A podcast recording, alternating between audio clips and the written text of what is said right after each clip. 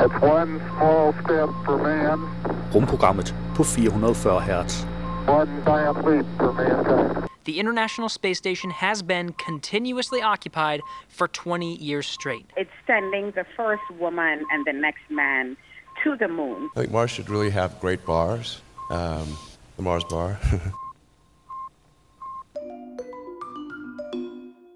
Du lytter til Rumprogrammet. Smil til verden, og verden smiler til dig. Verden i dag er, som altid, Flemming Havkær Sørensen. Okay, sikke en intro, jeg fik lavet til mig selv der. Men øh, ved du hvad, jeg har altså også virkelig fantastisk dejlige ting med i dag. Det har jeg altså. For det første, så har jeg nogle podcast, vi skal høre klip fra. Øh, Jeg har sådan den sædvanlige samling NASA-podcasts, øh, blandt andet en her, Expanding the Market in Low Earth Orbit. Det handler om kommercialiseringen af rummet. Og så har jeg her The Crew 2 Astronauts. Det handler om, øh, om de astronauter, der blev sendt op med Crew 2. Øh, det her, det er det handler om, om det er et interview med dem, øh, før de bliver sendt op. Crew 2 er den tredje opsendelse af levende mennesker med SpaceX's Crew Dragon. Så har jeg også her Commercial Crew Reaches Milestone, og jeg har Benefits for Humanity, Science and All. Ligesom jeg selvfølgelig har femte afsnit i NASA's Mars Monthly serie. Den her gang, der handler det lidt om, øh, ja, at pakke kufferten stort set. Det afsnittet, det hedder Packing for Mars. Men ved du hvad? Det er faktisk ikke det hele.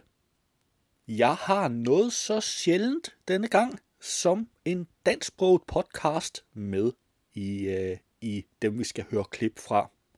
Øhm, og det ved du selvfølgelig ikke, fordi jeg har aldrig haft det med før. Men jeg har faktisk en selvstændig sektion til dansksproget podcasts. Øh, og øh, et stort tak til Ingeniøren, deres Transformator podcast, for rent faktisk for en gang skyld at handle lidt om rummet. Vi skal nemlig høre klip fra den, og øh, temaet i øh, deres podcast, øh, i hvert fald den relevante del af temaet, og cirka halvdelen af deres udsendelse, måske lidt mere, jeg vil ikke lige hænges op på det, er, hvilken slags raket skal vi flyve til månen med? Men ved du hvad, podcast er rent faktisk ikke det eneste, jeg har med. Jeg har jo også nyheder med. Det havde vi måske også lidt regnet med, ikke også? Jeg har her, Tesla milliardærs rumfirma skal sende astronauter til månen. Og NASA's helikopter lykkedes med historisk flyvning på Mars. Og nu tænker du, æh, stop lige. Øhm, rumprogrammet handler det ikke om bemandet rumfart, altså be- til ISS og til månen nu her, og, og planerne om bemandet rumfart til Mars. Hvad har NASA's helikopter med det at gøre? Ingenting. Jeg synes bare, det var en super fed nyhed, og jeg vil gerne have den med. Og hey, rumprogrammet er mit program, så øh, det er mig, der sætter reglerne her. Derudover så har jeg, Rusland vil bygge ny rumstation. Og danskere med i historisk bedrift, maskine har brygget ilt på Mars. Og den er selvfølgelig lidt mere relevant, fordi, øh, øh, Øh, altså sådan i programmets kontekst, fordi øh, en gang når Mars skal koloniseres, så er det måske en rimelig fantastisk idé, hvis vi kan få noget ilt, vi kan indånde. Men jeg har flere nyheder. Paradisø raser over Elon Musks rumprojekt. Folk kommer til at dø. Og ugens nyhed. SpaceX SN-15 lander helt uden at springe luften. Ja, faktisk. Og øh, når vi når til vores øh, Marso-indslag, så kan jeg så fortælle dig, at det kommer til at handle lidt om øh, hvor, en zoo på Mars. Kan vi ikke sige det sådan? Så lad os øh, komme i gang med udsendelsen. Lad os se på nogle af månedens interessante rumpodcasts. Vi skal høre en bid fra Ingeniørens Transformator podcast. Hvilken slags raket skal vi flyve til månen med, og hvad skal lastbiler køre på i fremtiden? To lynhurtige spørgsmål, som måske ikke kalder på lynhurtige svar, for det begiver vi os ikke af med her i Transformator. Til gengæld så leverer vi konkrete svar på den konkrete virkelighed. Velkommen til. Transformator er som altid den ugenlige podcast fra Teknologiens Mediehus, hvor vi går i dybden med de teknologiske strømninger og nyheder, alt det, der på godt og ondt transformerer vores verden. Og din vært er Henrik Heide. Det var en bid fra Ingeniørens Transformator podcast. Du kan finde et link i show notes. Du kan naturligvis finde link til samtlige podcasts i show notes. Lad os se på nogle af månedens interessante rumpodcasts. Vi skal høre en bid fra NASA's Rocket Ranch.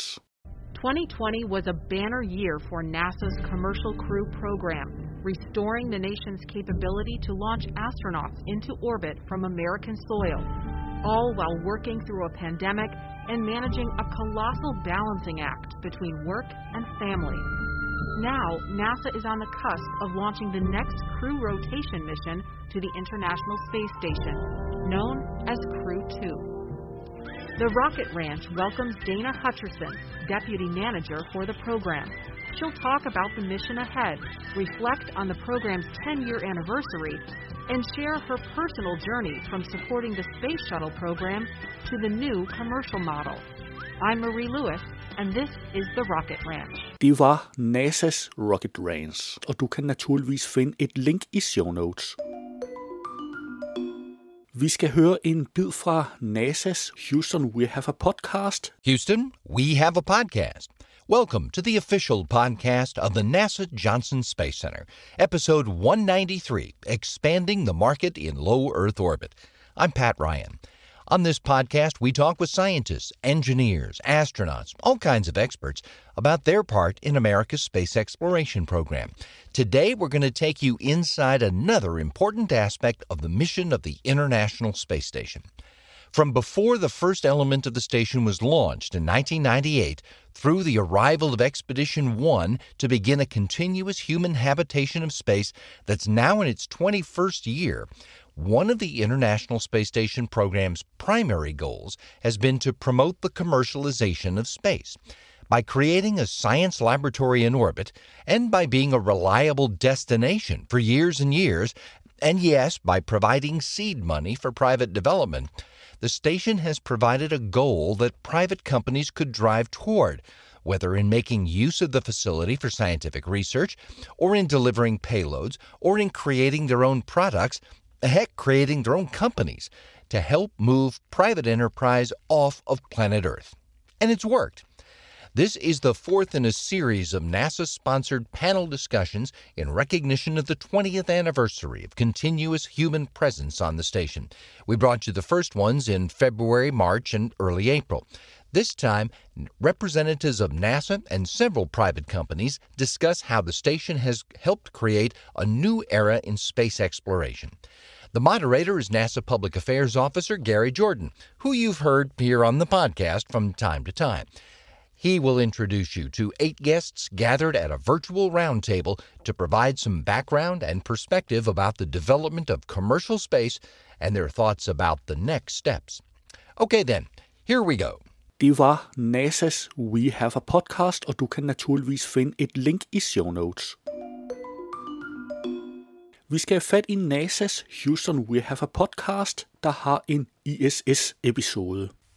Houston, we have a podcast. Welcome to the official podcast of the NASA Johnson Space Center, episode 189 Benefits for Humanity Science for All. I'm Pat Ryan. On this podcast, we talk with scientists, engineers, astronauts, all kinds of experts about their part in America's space exploration program. Today, we're going to take you inside an important aspect of the mission of the International Space Station. Now, last November, we marked a full 20 years of continuous human presence on the station.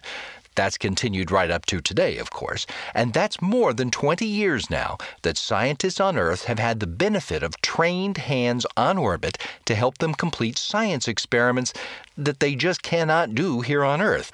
We're talking about breakthroughs in human knowledge, about pharmaceuticals and biotechnology, and physics and chemistry, and the new devices that'll help put humans on the moon in just a few years and then on to Mars. NASA has sponsored a series of panel discussions in recognition of the 20th anniversary of continued human presence on the station. We brought you the first ones in February and March, and today we bring you a group chat focused on space station science, why it matters that we can do research in microgravity, the kinds of science we do there, and examples of things we've already learned that are benefiting you and me here on Earth and how the station research is getting us better prepared for the missions of Project Artemis. The moderator is Tara Ruttley. She's the Associate Chief Scientist for Gravitational Research at NASA headquarters. She used to be a Space Station Program Science Office official here in Houston, and she shared her enthusiasm for space station science on episode 9 of this podcast. She'll introduce you to International Space Station Chief Scientist Kirt Costello, another former podcast guest, Deputy Chief scientist Jennifer Buchli, and Mary Beth Edeen, manager of the Space Station Program Research Office. So, here we go. Det var NASA's We Have a Podcast, og du kan naturligvis finde et link i show notes. Vi skal have fat i NASA's Houston We Have a Podcast, der har en ISS-episode. Houston, we have a podcast. Welcome to the official podcast of the NASA Johnson Space Center, episode 191 The Crew 2 Astronauts. I'm Gary Jordan, and I'll be your host today. On this podcast, we bring in the experts, scientists, engineers, astronauts, all to let you know what's going on in the world of human spaceflight. Four astronauts are ready to launch from American soil on board the SpaceX Crew Dragon for the second crew rotation mission and the third crewed mission with the SpaceX Crew Dragon. On board are NASA astronauts Shane Kimbrough and Megan McArthur, Akihiko Hoshide of the Japan Aerospace Exploration Agency, or JAXA, and Thomas Pesquet of ESA, or the European Space Agency. This is the first commercial flight to include two international partner astronauts. On this episode, you're going to hear from each of the crew to learn a little bit more about them and uh, their mission. You're going to get to hear their perspective on what the Crew 2 mission is, stories of their training, more about the careers and their family, and their thoughts about the importance on the mission that they're about to embark on. So here we go the Crew 2 astronauts Shane Kimbrough, Megan McArthur, Aki Hoshide, and Thomas Pesquet. Enjoy. Det var NASA's We Have a Podcast, og du kan naturligvis finde et link i show notes. NASA's Houston We Have a Podcast har en Mars Monthly, og den har jeg valgt, vi skal høre en bid af et afsnit fra. Houston, we have a podcast. Welcome to the official podcast of the NASA Johnson Space Center, episode 160 Packing for Mars. I'm Gary Jordan, and I'll be your host today. On this podcast, we bring in the experts, scientists, engineers, astronauts, all to let you know what's going on in the world of human spaceflight. Our Mars Monthly series continues. Last month, we chatted with Paul Kessler, who described the deep space transport, or the Mars Transit Habitat, a little bit about what that may look like and its important segments. On this episode, we'll be focusing on what we need to pack inside of that transport. They'll, of course, need things that you pack on a normal road trip food, water, clothes. But this road trip will be a doozy. You'll need to bring breathable air running on super reliable systems and enough spare parts to carry you through a multi year mission. Because there's nothing that you can forget. Once you leave for Mars, there's no turning around and no resupply vehicles to send afterward. So, here to go into detail on what to pack for Mars is Chel Stromgren, Chief Scientist of Binera Incorporated and part of NASA's Mars Integration Group. If you ever need help packing for a road trip, this is the guy you'll want to call. Pack your bags and don't forget anything. We're going to Mars with Chel Stromgren. Enjoy. Det var NASA's We Have a Podcast, og du kan naturligvis finde et link i show notes. Du kan naturligvis finde link til samtlige podcasts i show notes. Ugens nyhed i dag er faktisk ikke særlig lang. Øhm, den handler om, at SpaceX SN-15 er landet. Ser du den 12. april 1961, der blev Yuri Gagarin det første menneske i rummet da han blev sendt op med Vostok 1. Den 5. maj 1961 blev Alan Shepard den første amerikaner i rummet, da han blev sendt op med Freedom 7. Nøjagtigt 60 år senere, den 5. maj, det herrens år 2021, der landede SpaceX Starship SN 15 som det første Starship. Det er et fartøj, der er udviklet til at sende mennesker til Mars, og NASA har udvalgt det til at skal sende mennesker til månen. SN-15. Jeg så et amerikansk nyhedssite øh, skrive noget med, at øh, 15. Gang var lykkens gang øh, og sådan noget. Og lad os lige slå en ting helt fast. Det er meget rigtigt, at de andre Starships, de er sprunget i luften. Lad os nu lige være en lille smule øh, ærlig omkring det her. Det betyder ikke, at der er sprunget 14 Starships i luften. De første syv, det var en form for test. De skulle ikke lande. Starship nummer SN8 og SN9, de landede og sprang i luften med det samme. Starship SN10 landede og sprang, øh, landede faktisk rigtig pænt, og sprang så i luften kort tid efter. Hvordan det ville have været gået med Starship SN11, er der i sagens natur ikke nogen, der ved, fordi det sprang i luften allerede inden det nåede at lande. Men hvad så med Starship SN12, SN13 og SN14? Ja, de eksisterede slet ikke. Fordi der var man allerede sprunget direkte videre til SN15. SN15 er et revideret design, og øh, det skulle hvis de øvrigt også højere op. Jeg kan ikke huske, hvor langt de andre skulle op. Øh, SN15 kom vist op i, var det 10 km, øh, hvorefter den landede pænt bagefter. Så SN15 er ikke sådan noget 15. gang er lykkens gang-agtigt. SN15 er så mere 5. gang er lykkens gang-agtigt. Øh, men altså også et helt nyt design. Øh, den serie af Starships, øh, hvor SN 8, 9, 10 og 11 sprang i luften, øh, der 8'eren, der fandt de ud af, hvad problemet var, så forsøgte de at afhjælpe problemet med SN9, SN10 og SN11. Men det skulle åbenbart tage et, et helt nyt design, som de øvrigt havde arbejdet på sideløbende med de andre, øh, før at det lykkedes at lande den. Hvorfor er det her væsentligt? Hvorfor er det væsentligt, at SpaceX har haft held til at lande deres Starship? Ja, det er selvfølgelig væsentligt af den helt enkle årsag, at det er det, er det fartøj, det er meningen, der skal bringe mennesker til Mars.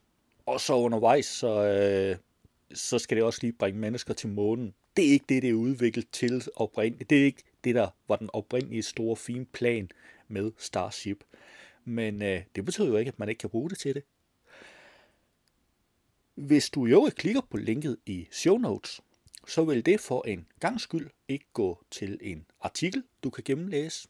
Nej, det vil gå direkte til SpaceX's YouTube-video, hvor du kan se det let.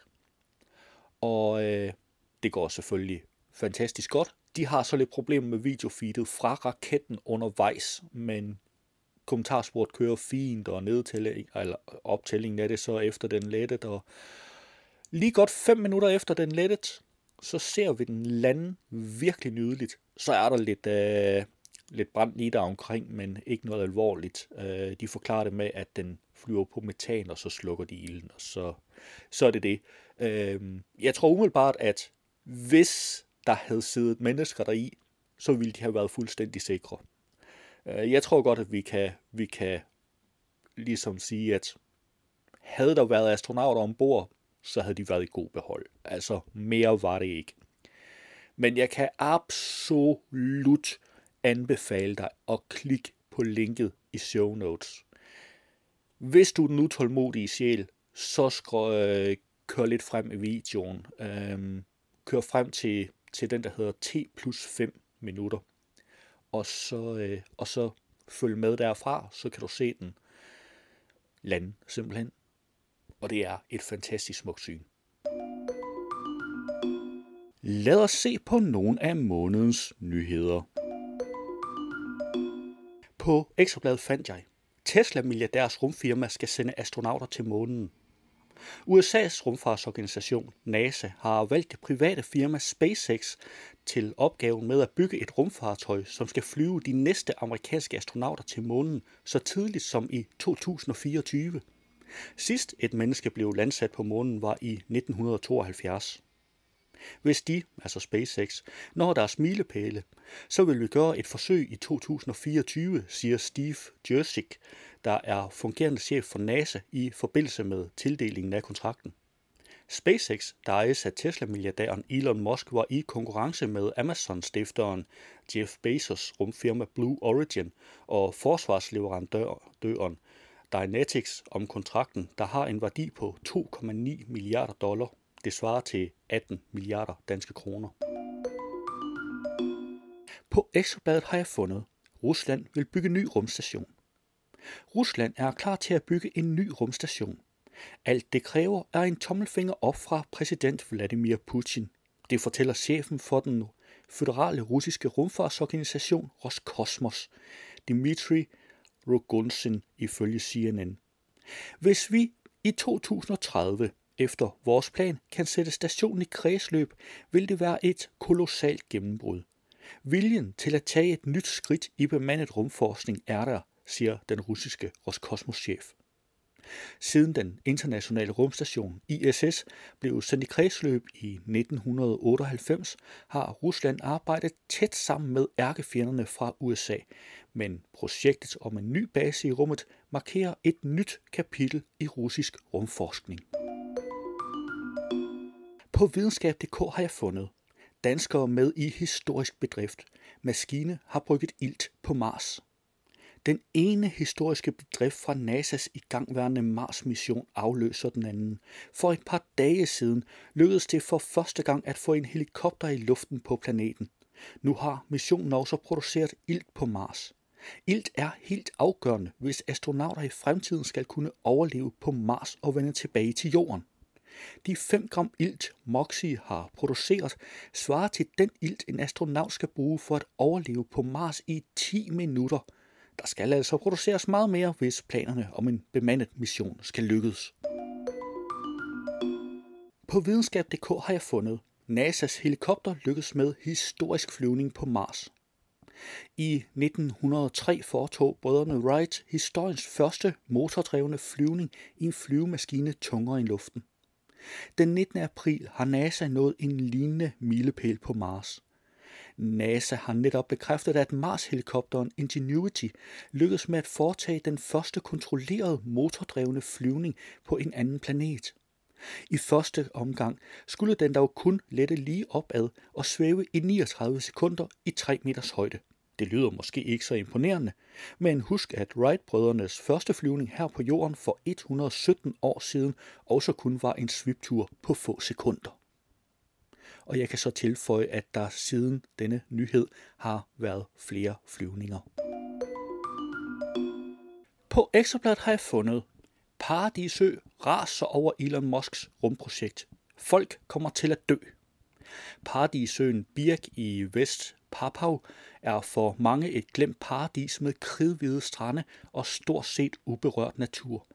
Men nu kastes øen ind i offentlighedens søgelys, efter at den indonesiske præsident Joko Widodo har tilbudt øen som potentielt affyringssted for Elon Musks ambitiøse SpaceX-projekt. Projektet sigter efter at sætte mennesker på Mars. Det mødes med stor bekymring og vrede fra øens indbyggere, der er imod projektet. Paupanerne argumenterer for, at en rumhavn vil medføre skovrydning, øge den indonesiske militære tilstedeværelse og true fremtiden på øen.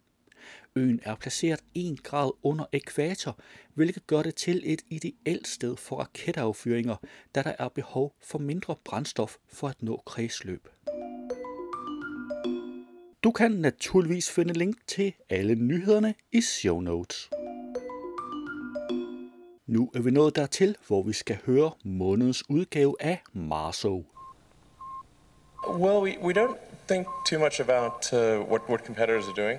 Only four entities have launched a space capsule into orbit and successfully brought it back the United States, Russia, China, there's sometimes a debate about going to Mars one way. You will not be sorry, or maybe you will. And Elon Musk. I think Mars should really have great bars. Um, the Mars bar.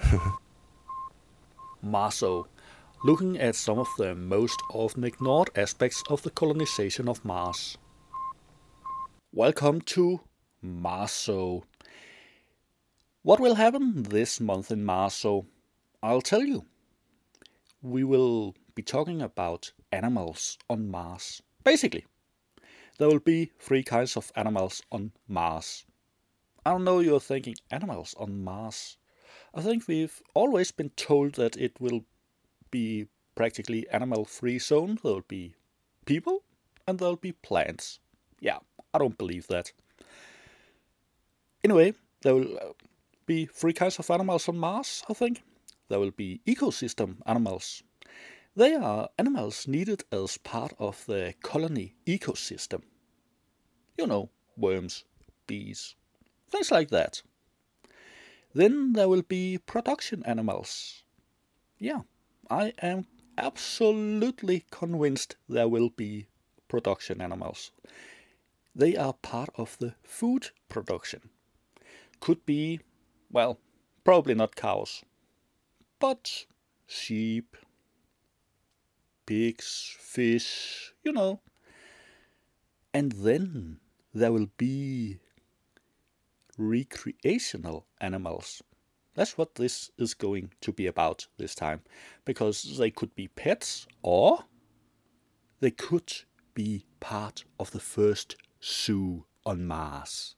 Yeah, wouldn't it be great going to the zoo on Mars, seeing weird Earth animals? I think that would be great.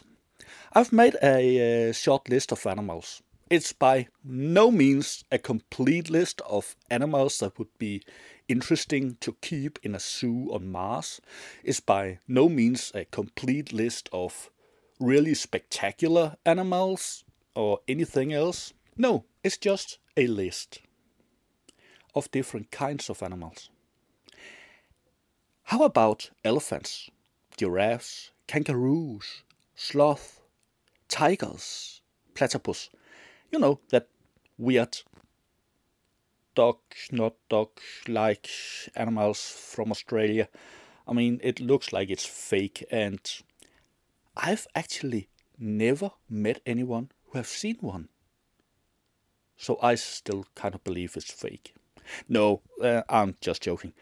Then how about turtles, squirrels, or penguins? Well, let's start at the top. Elephants and giraffes. I mean, elephants are quite massive. And we're going to ship them up in a SpaceX Starship, probably. It's like 9 meters in diameter.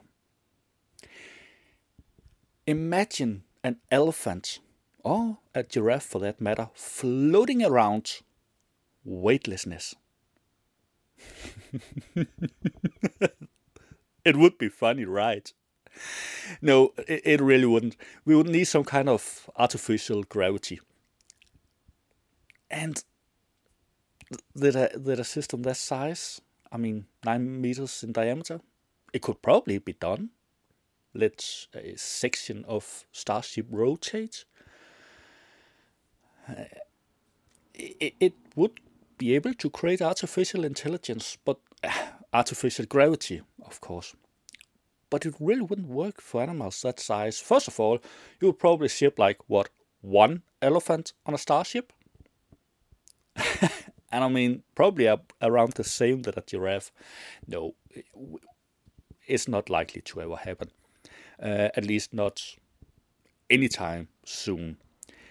And giraffes is a special problem, especially if shipped on a starship with a, dynam- a diameter of 9 meters. Why is that important? Because if you rotate a 9 meter cylinder to a uh, to an artificial gravity of 1g, then the giraffe would experience 1g at the feet, and the head would be practically weightlessness.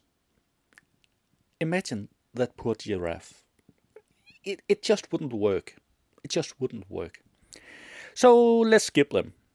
Smaller animals, let's say kangaroos, sloth, tigers. Could we ship them with uh, with an artificial gravity enabled starship? Probably. They wouldn't have much space, at least not until they they landed on Mars. Um, let's not dig too deep into that, but but it would probably be somewhat possible to to ship those. Then how about platypus? You know that weird, weird, weird animal. Well, it's quite small, so so it would probably be be possible to ship it. Same goes for turtles and squirrels. I'm wondering how um, how birds would do in in an artificial gravity environment where gravity varies, but depending on on how they fly, it it would probably be really weird for them. They would probably need small bird cage, cages for for the entire duration of the trip. Then there's uh, the penguins on my list. Yeah, because I kind of find penguins quite interesting because they can't fly on Earth.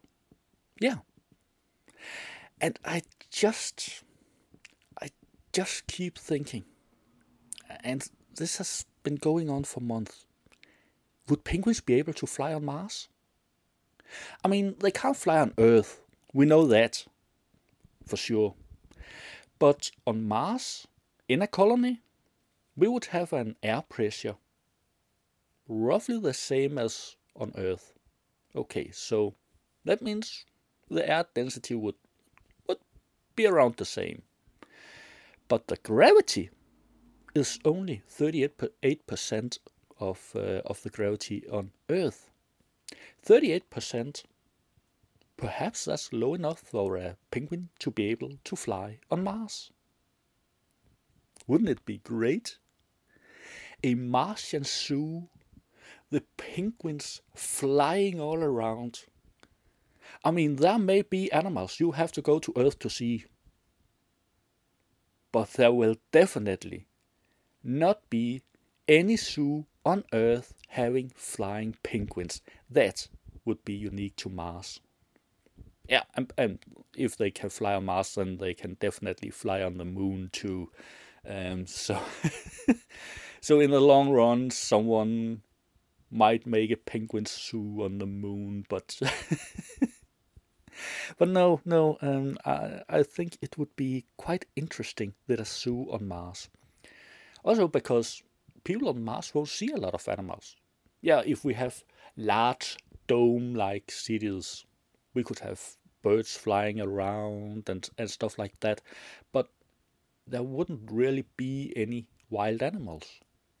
So if people on Mars would like to see animals from from their planet of origin, they would be out of luck. So a zoo would be needed. Of course, it a zoo will never be the first thing that is built on Mars. Absolutely not. I mean, it's more likely we are more likely to see a half half a million people in a self-sustaining Martian colony before anyone even thinks about a zoo on Mars, but I just find the thought of it so interesting. And technology could very well have changed, so it would actually be be possible to ship much larger animals uh, in a in a way that wouldn't exactly jeopardize their, their health. I mean, right now you we can't ship elephants and uh, and giraffes to to Mars. Yeah, okay. Basically, right now we can't even ship humans, but but that's not really what I'm talking about. Uh, but the, today's technology, we we can't ship elephants and giraffes and other large animals. We can ship smaller animals, and definitely small animals. Well, let's see how everything goes. I think um, I think it would, would be a great selling point for, for a colony on Mars. Be the first Martian zookeeper or something like that. And uh, go to Mars, and watch weird animals do things they can't do on Earth. anyway, there's of course a lot of kinds of recreational animals, like I mentioned, uh, birds flying around in, in city domes and pets and all of that, but I don't really think they should be the topic of this episode. We can take that another time. Det var månedens udgave af Marso, og der er et link i show notes. Det var alt, hvad jeg havde i rumprogrammet for denne gang. Vi lyttes ved om en måned. Rumprogrammet er hjemhørende på 440 Hz. Du kan finde mere på 440hz.net.